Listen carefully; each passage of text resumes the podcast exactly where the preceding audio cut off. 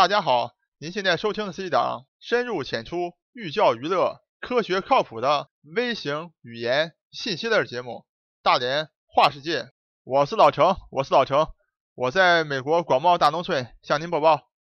可能咱们老的听众朋友们都已经听出来了啊，说老程，哎，咱们节目口号“大连话镇守”哪去了？因为啊，在上一期节目中啊，老程感谢所有的观众，而且跟咱们所有的观众表达出，咱们节目。并不是老程一个人的节目，而是咱们所有观众一起的节目。在上一期播出以后呢，老程收到了非常多咱们听众朋友们非常热情的建议和意见。老程呢也恍然发现，本来是一个自娱自乐的节目，真的变成了每一期节目收听收看能够过万，听众和观众遍布世界各地的节目。咱们套用一下新闻联播的语言方式啊，为了应对新形势下生产生活的需要。老程向咱们万能的观众朋友们征求一个能够更好表现咱们节目内容和咱们节目特色的新口号。老程在这块儿先给大家抛砖引玉一下啊，比如说求真相也时髦，或者说好听好看好过瘾，能赞能骂能互动。因为咱们这个节目是大家所有观众一起的节目，所以老程鼓励大家畅所欲言，通过微信公共平台“大连话世界”。有任何好的想法，关于口号的也好，或关于节目的也好，各种各样的，请大家畅所欲言。那么老程呢，也会再接再厉，为大家介绍真实的信息和更广阔的视野，保证让大家听完节目以后，不但不会被一般人忽悠，还能出去忽悠别人。好，下面就请大家一起跟我进入咱们大连话世界第十三期节目《千古奇书·红楼梦》四红楼王子。在观看视频的朋友们能够看到啊，咱们的美术总监啊给咱们画的这幅漫画，画的非常的有创意啊。那么这一期节目当中呢，老程啊将带大家一起啊穿越回《红楼梦》发生的年代，一起来看一看曹雪芹到底把哪一个王子隐藏在他的《红楼梦》当中。咱们一如既往开门见山，老程这一期的态度是：曹雪芹的行文用字啊，在不停的挑逗你啊。真的可以用“于无声处听惊雷”来形容曹雪芹隐掉的惊人的事实。大家可以想象啊，隐藏一个时间和地点还是相对容易的。你要想把一个真实的人物给隐藏起来，并且还让别人能读懂，因为曹雪芹不停的问嘛，“谁解其中味”，他肯定想让别人来懂他说的东西。所以曹雪芹的文字啊，要用的非常精妙。就说你表面看不出来，哎，但是你往深了一想，哎，确实这么回事儿。所以啊，老陈给大家总结，曹雪芹的行文手法叫做细如牛毛，也可以用他自己讲的字字看来皆是血。老陈先给大家举两个小例子来震撼一下大家。老陈首先问大家一个问题：有没有人知道《续琵琶》这出戏是谁写的？请大家发挥想象力啊，因为这个答案非常惊人。为什么问这个问题呢？因为啊，在《红楼梦》当中啊，曹雪芹写道啊，荣国府过春节了，非常非常热闹，还有元宵节闹元宵。贾母呢非常高兴，就说起了家中当年那些往事，说我们家可是真土豪啊！你看你们现在唱戏，比如说现在是弹琴的场面，你们就比划一下，都是玩虚的。想当年我们家。唱戏的时候，如果是弹琴的场面，是真的有琴师在弹琴的啊。他还举了几个例子，比如说当年我们演过什么戏呢？这个《西厢记》里的听琴，我相信大家对《西厢记》都很熟悉啊，是元代王实甫的作品啊，非常流行。然后呢，他又说了一个琴挑，琴挑呢是明朝高廉的一个作品啊，也很流行。最后呢，他又讲了一个戏，叫《续琵琶》。所以老程的问题来了。这续琵琶是谁写的？好，咱们先把这个问题放到一边啊，让听众朋友们先思考一下。我先接着讲另外一个例子。老陈再给大家提一个问题：有没有人知道金簪和金钗的区别？我现在在图上给大家显示的一个是钗，一个是簪。你知道哪一个是簪，哪一个是钗吗？反正老陈啊是金簪、金钗，傻傻分不清楚。即使您没看过《红楼梦》，你肯定也听说过。在《红楼梦》有一个句子啊，描写这个林黛玉和薛宝钗的，叫做玉带林中挂，金簪雪里埋。因为老陈第一次读这个《红楼梦》的时候啊，林黛玉那玉带林中挂，那还有薛宝钗嘛，那显然是宝钗雪里埋。老陈一直以为都是宝钗雪里埋，那么直到后来呢，再读的时候才发现不是宝钗啊，是金簪呐，啊还不是金钗啊，是金簪。所以老程立马就找到女性友人来问了一下啊，到底什么是簪，什么是钗，才搞明白啊，搞了半天。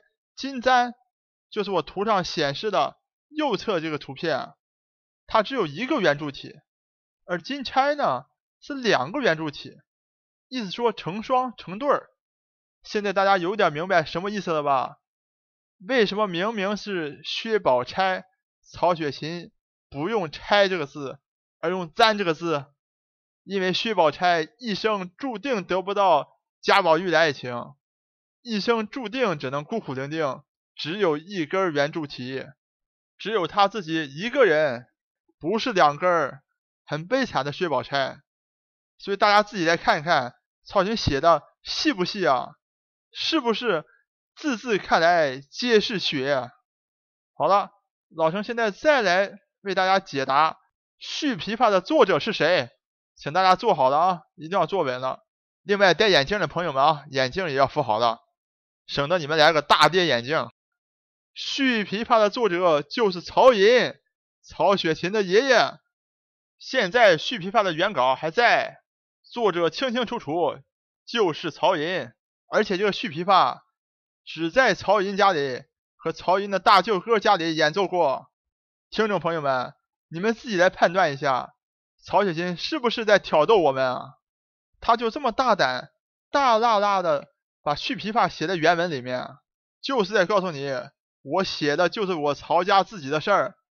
好，我相信通过这两个小例子啊，大家都已经能非常清楚曹雪芹写作的这种特点，细如牛毛。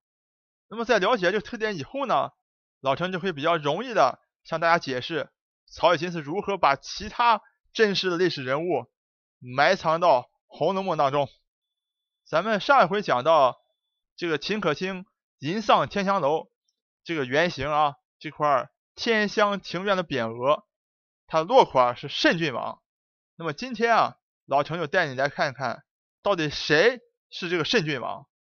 现在这个慎郡王还挺火的啊，我相信很多人看过《甄嬛传》啊，这个《甄嬛传》这慎郡王在《甄嬛传》中啊还有角色啊。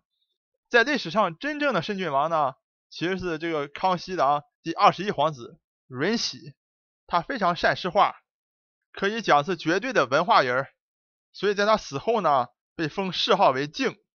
那么他呢没有儿子，那么乾隆呢就把自己的儿子永荣过继给了他啊，继续做这个慎郡王。喜欢《红楼梦》的朋友们，大家看看这个永荣这两个字，你们有没有点眼熟啊？在《红楼梦》里面有没有和他相似的名字啊？是有的。在《红楼梦》里面，一个非常重要的角色，北静王。北静王叫什么名字？叫水溶。因为我前面跟大家讲过的，曹雪芹写的细如牛毛，他这个名字不是随便起的。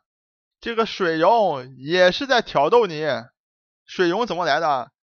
就是把永荣的永去掉一个点儿，把永荣的荣王字旁中间那一竖去掉，就是水溶的溶。可以说。曹雪芹对北静王是极尽赞美的啊，因为他原文是这么写的：年未若冠，大家先记住一下，年未若冠也是一个点，我等会再跟大家讲。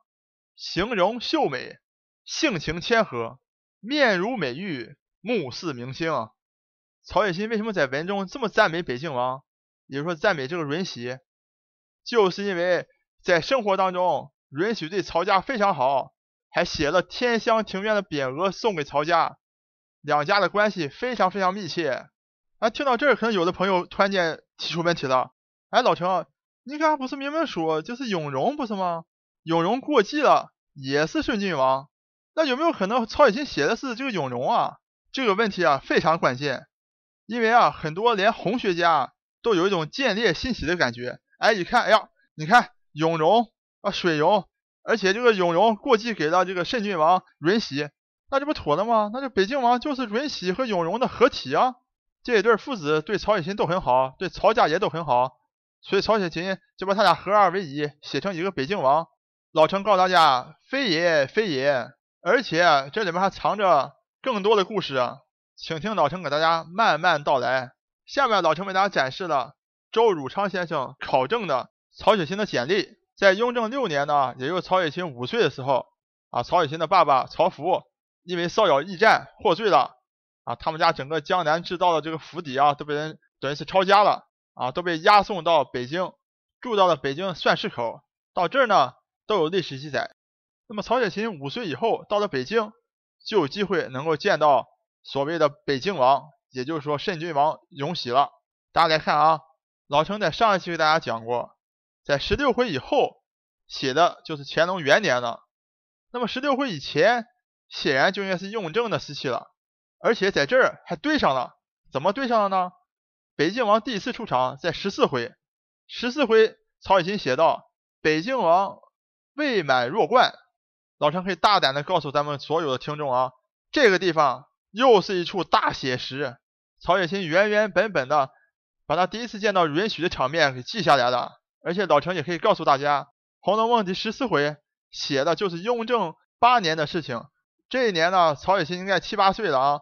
慎郡王允禧在十九岁，正好就曹雪芹书中写的年未弱冠。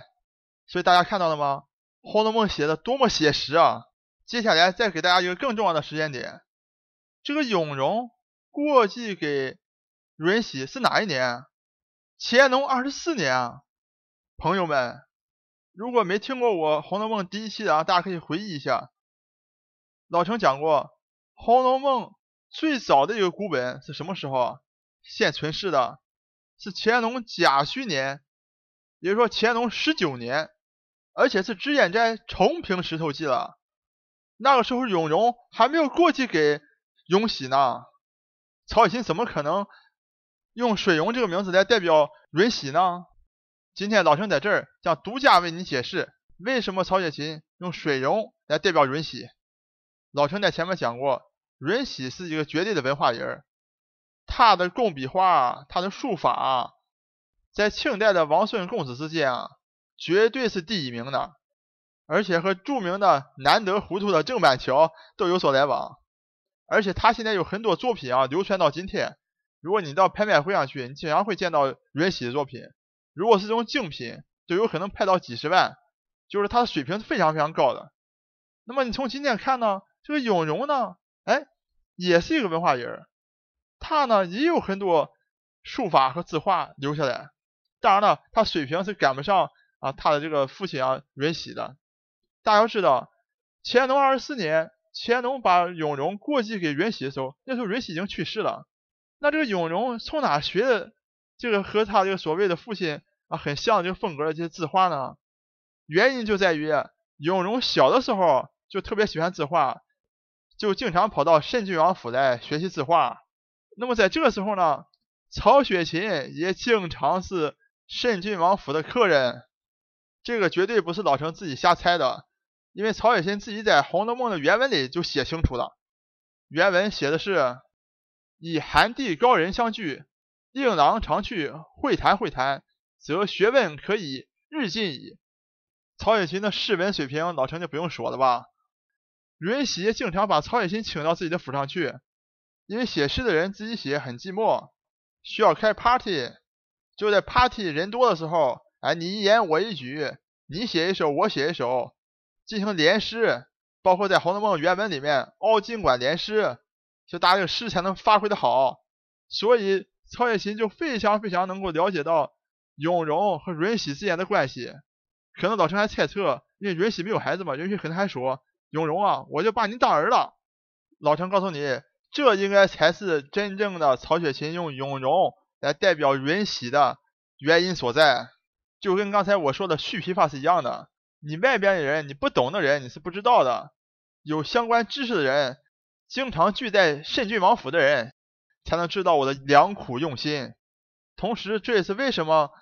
乾隆有那么多儿子，不过继给允禧，单单把这个永荣过继给允禧的原因。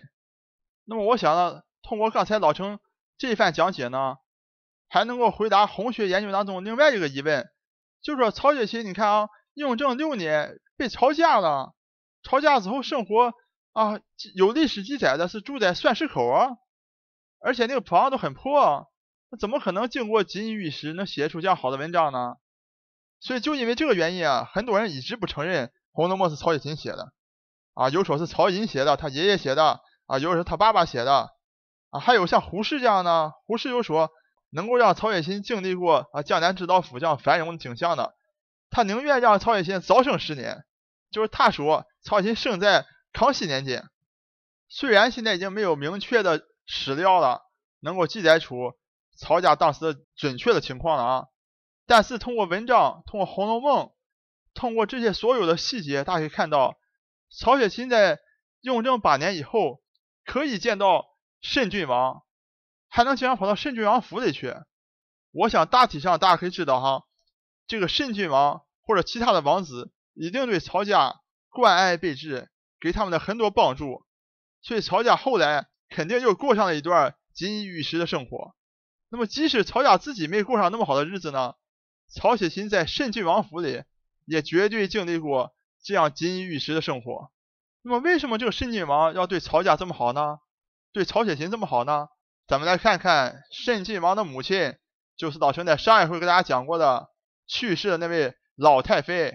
这位陈氏老太妃呢，她是一个汉族人，现在没有记录能够证明他是怎么样进到宫里去的。但是老陈告诉你，他一定是曹寅或者是曹寅的大舅哥李旭推荐到宫里去的。为什么老陈能这么说呢？是因为啊，这康熙啊特别喜欢江南的这种汉族的美女啊。大家可以想象啊，因为这个曹寅在哪里做？在南京做江宁织造，然后呢，他大舅哥李旭在苏州做苏州织造。大家知道啊，苏州可是出美女啊！你想，我给大家举随便举几个几个例子啊。赵飞燕，还有人不知道吗？环肥燕瘦，环肥大家都知道了啊，杨玉环啊。燕瘦是谁？讲的是赵飞燕啊，把汉成帝迷得神魂颠倒，就这个赵飞燕啊。陈圆圆。陈圆圆我还用讲吗？冲冠一怒为红颜啊，多漂亮！大家可以想象了啊，老陈不再详细讲了。可能有人说，哎，老陈你都是传说中的美女，那老陈再给你来两个现代的。刘嘉玲，老陈还用形容吗？把咱们大帅哥梁朝伟迷的，你看看，古典美的夏梦，老陈特别喜欢的金庸大师夏梦，当年把金庸迷的，真的叫是废寝忘食了。我俩显示图片，你看夏梦多漂亮。所以这个曹寅和李旭啊，就充当着为康熙在江南选拔美女的这么一个角色。虽然说允禧的母亲没有正式的档案或者奏折能够显示是曹寅或者李旭选拔的，但是十八阿哥的妈妈也是个汉族美女，就是李旭选拔的。当这个十八阿哥的妈妈家里人去世的时候，都是李旭在一手操办。等于李旭就是他娘家人啊，因为大家可以想象，就很容易理解。因为你姑娘长得再漂亮，你得有人推荐啊。你长这么漂亮，你不推荐给皇帝，皇帝上哪知道你长那么漂亮，对不对？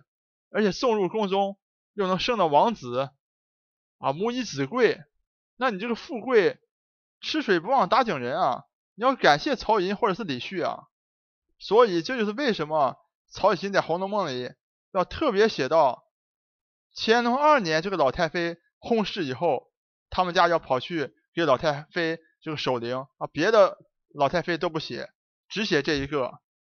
而且在去守灵的时候，他们家和北静王住在一个院里，他们家反而住在东院，北静王府的人反而住到了西院去。东比西贵，虽然北静王贵为王爷，但是仍然感念当年能推荐。自己妈妈到宫里去，这份恩情，所以让他们住到了东院去。这也就从另一个角度回答了你，为什么慎郡王允许和曹雪芹和曹家就这么好了，这么紧密的联系了。而且曹雪芹在《红楼梦》的原文当中啊，把北静王描写的这么帅气，这么善良。好，咱们北静王、慎郡王，咱们就讲到这儿。那么除了这个红楼王子，这二十一王子以外，还有没有更惊心动魄的人物？被曹雪芹隐藏在《红楼梦》当中呢，敬请大家期待下一期老程为大家讲解红楼废太子。我是老程，我是老程，我在美国广袤大农村向您播报。本节目一切观点均属个人观点，一切材料均来自网络。本节目不对你的生活方式构成任何指导。参与话题的讨论，请关注我们的微信公众账号“大连花世界”，或者在新浪微博大连花世界，我们等你来吐槽。